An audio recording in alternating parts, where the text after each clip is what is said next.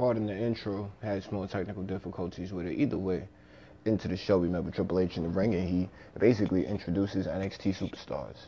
I think that's a good call. I think that's a good move for, uh, you know, the main roster. As far as trying to get ratings back up in a way, it's it actually works for both sides because people that haven't been exposed to NXT, that could see NXT, you know, so, you know they could, uh, you know, transition to watch NXT because of the four superstars. It's uh, Ricochet, Johnny Gargano, Aleister Black, and the NXT champion Thomas uh, Tommaso. So we're gonna see these guys action later on tonight. I anticipate it. Uh, and uh, right now we're getting into a tables match between Braun Strowman and Baron Corbin because of what happened last night at Elimination Chamber. Uh, Braun Strowman put him through a table. Then Drew McIntyre and Bobby Lashley uh, came out and you know uh, took him out, which gave Corbin. I think that's win number four or five for Baron Corbin. I think that was win number four in a row for him. So uh, getting having the monster among men, uh, him one on one now. I don't. This is a true test to see if he'll be able to pick up a win, stipulation included. But um, well, we'll just see how it all takes place. And say what you want about how many times Baron Corbin and Braun Strowman have been going at it throughout the past couple of months. They put on a real good table match. Uh, crazy chair spots. The announce table fell off of the stage when they made it made their way up there. That was it was a lot of elements to a, a great match, and those guys uh, checked all the boxes. I enjoyed the match personally. I think uh, I don't really know uh, where their story goes from here. You know, I had an idea about you know what would take place with uh, Baron Corbin's uh, you know trio he's formed, but I'm not. I, you know, I don't know. It seems that this it might be uh, the blow off you know, Braun Strowman had he was all taped up, had injured ribs, his back was hurt from the attack uh, uh, at Elimination Chamber, but Braun Strowman was able to pick up the victory tonight. There was a lot of crazy spots. Braun Strowman picks up the victory, and you know, maybe now they'll move on, maybe not. We'll just see how it all takes place. Let's get into the next segment, though. Braun Strowman's heading up the ramp, and out comes Paul Heyman. And uh, Braun Strowman, you know, clearly still a little upset that he hasn't really gotten his uh, proper Universal Championship match with Brock Lesnar. You know, he's about to attack Heyman, decides against it, and Paul comes on down to the ring and gives us a really cool video package and of him telling a story about all of Brock Lesnar's accolades. I thought it was well done, and it even had it to be continued. He went on to speak about how Seth Rollins doesn't have a chance and it's not enough fire in his soul to be able to beat Brock Lesnar, but then he's interrupted by Finn Balor, the new Intercontinental Champion. So, uh, Champion, Iron Man, um, got it by however means, but he's the champ right now. So let's see uh, what he has to say. So Finn says that he's uh, you know, happy to be an Intercontinental Champion. Then he's interrupted by Lio Rush after about one, maybe two sentences, and uh, and tells him that he doesn't deserve to be Intercontinental Champion. Bobby Lashley deserves to be Intercontinental Champion. With that, Bobby Lashley attacks him from behind, and Lio Rush comes out there. All right, we thought they might have been splitting up, but apparently they aren't. Bobby Lashley's just upset, took it out on uh, Finn Balor, and this brings out Ricochet. So that was a fun little surprise on how to, uh, you know, uh, get him into the product because it was, you know, good good spot for it. So now we're gonna have a tag team match between Bobby Lashley and Lio Rush taking on Ricochet and Finn Balor, the Intercontinental Champion. One of the early things to notice is that Ricochet didn't necessarily do his entrance when he, well, because he ran down to the ring to aid Finn Balor. But you know that leaves time for when his entrance is, it does happen. You know, it'll be really, really awesome looking, I guess. But Ricochet is well. Speaking of awesome, he is definitely that. Ricochet is uh he he's fast. You know, showcased all of his talents. He was in there with Lio Rush. We know Lio is a quick quickster himself, so it's uh it was really nice to see both of them uh, go at it and really again showcase the talents. Either way, uh, Finn Balor and Ricochet came up with the victory.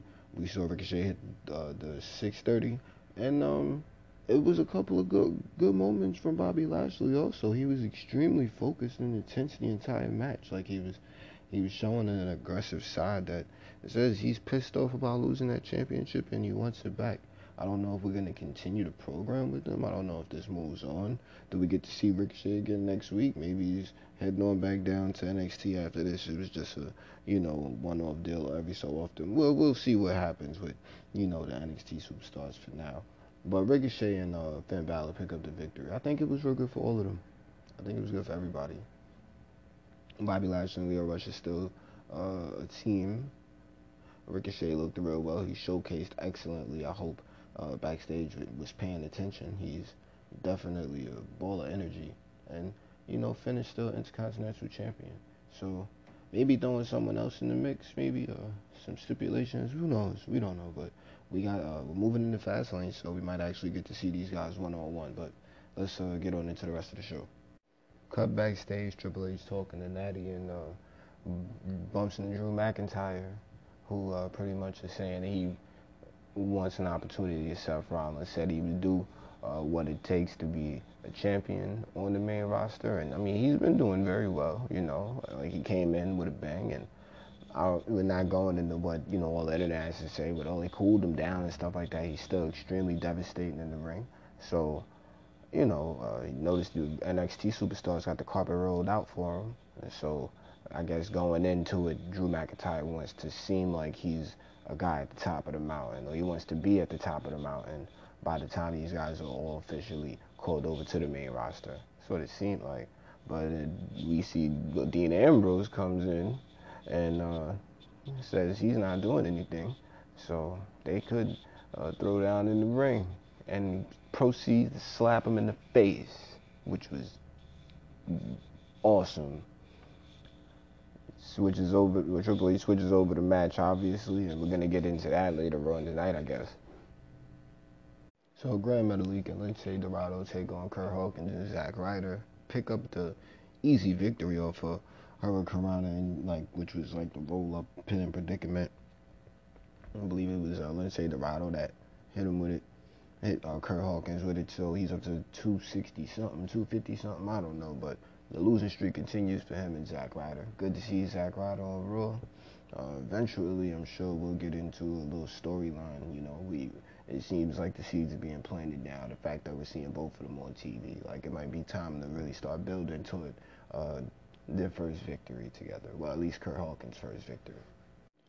So we had a wild moment at the top of the stage with Heavy Machinery uh, being inter- interviewed by Charlie Caruso and and then Lacey Evans comes out and, you know, waves at the crowd, and it was pretty comical. But then she went back up, and the heavy machinery went down, you know, strutting like her, and she was chuckling, you know, chuckling and laughing, and I just thought that was a little weird, you know, like some people didn't really like Lacey Evans coming out and at least showing her face. I think that's just a, I think it's actually a funny way, funny thing to just, excuse me, add to, you know, the show. Doesn't take very long, and it, you know, it's moments just to keep the face out there. I think I know the same thing would have to happen with heavy machinery, but it was just weird to, like that was a little awkward. Then we cut the commercial and no one knows what we seen. Like it was, it was a weird segment, you know. But whatever, right? Because it's it's Monday Night Raw. It's it's all kinds of things that's thrown at the wall. But um, we get into a tag. We get into the tag team match which was really, really good between the uh, tag team champions, the Revival, Dash and Dawson, and Tommaso Ciampa and Johnny Mark. I mean, excuse me, Johnny Gargano. They uh, they the old rivalry. They they've shown, you know, that they're totally capable of uh, doing the in the ring part of what comes with being on the main roster. I can say that about those two. They, you know, we know they've uh, gone at it at NXT.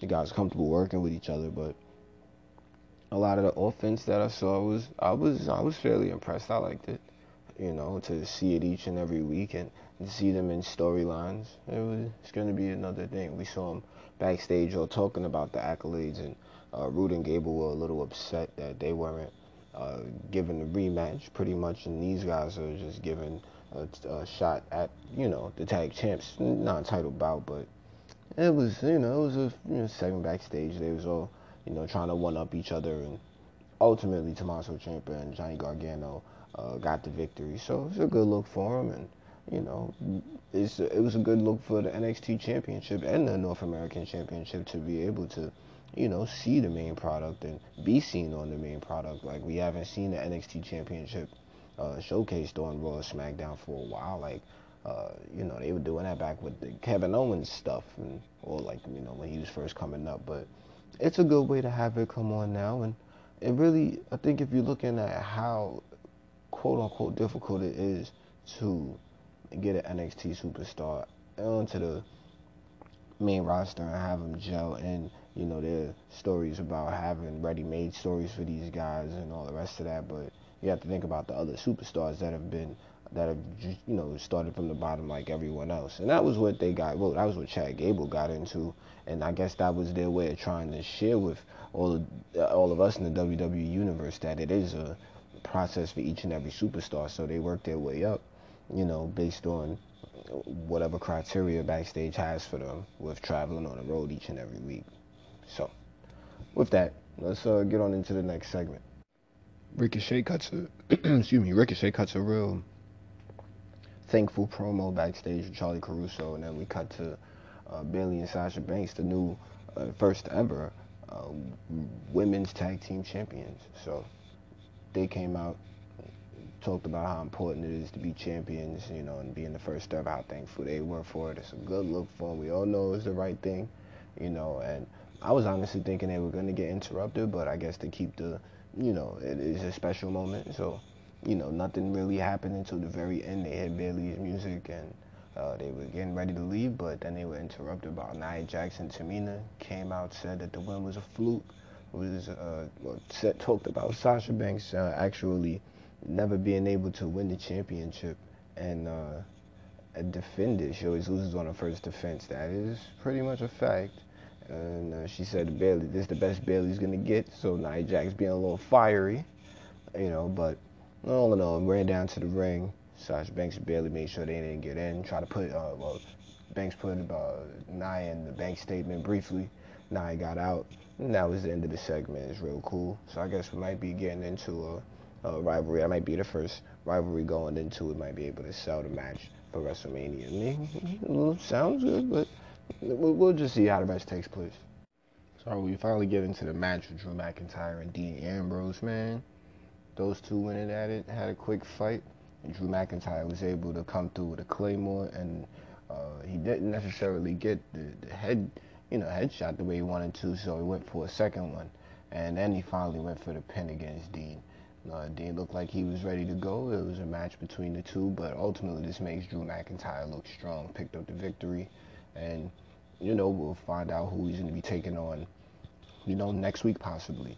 As far as Dean is concerned, uh, you know things are, uh, you know what they are with right now. As far as uh, the company is concerned, we know we've heard, we know uh, what we've seen as far as other superstars that have decided to leave the company. So, you know, uh, I'm gonna still reserve commentary on it, and we'll find out uh, how things happen in a couple of weeks. Cut backstage, Charlie Caruso asks Seth Rollins if he uh, regrets taking on Brock Lesnar, and Seth pretty much says he don't care if he uh, walk out on his own two feet or uh, walk, get carried out on a stretcher. He's gonna be the Universal Champion.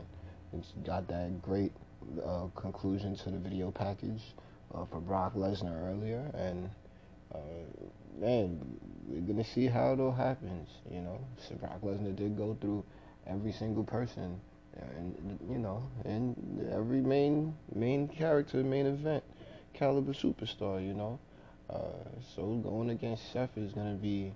Uh, it could be a cakewalk you know, but we might be able to actually see a really good story told between the two.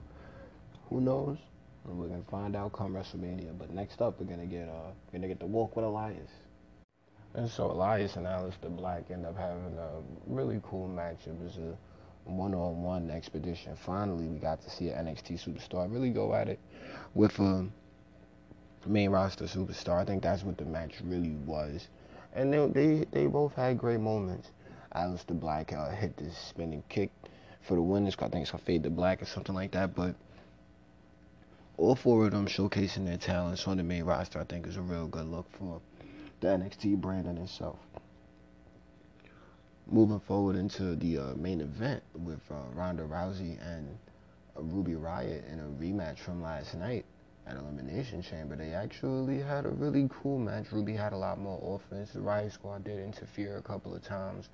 Uh, Ronda had the armbar in, and the Riott Squad was able to pull uh, Ruby out. So, you know, you saw a couple of shenanigans, couple of uh, I wouldn't call it miscues, but uh, maybe we should call it a miscue, but the way Ronda jumped off the top rope going for the flying crossbody, it didn't necessarily go as planned, but it worked.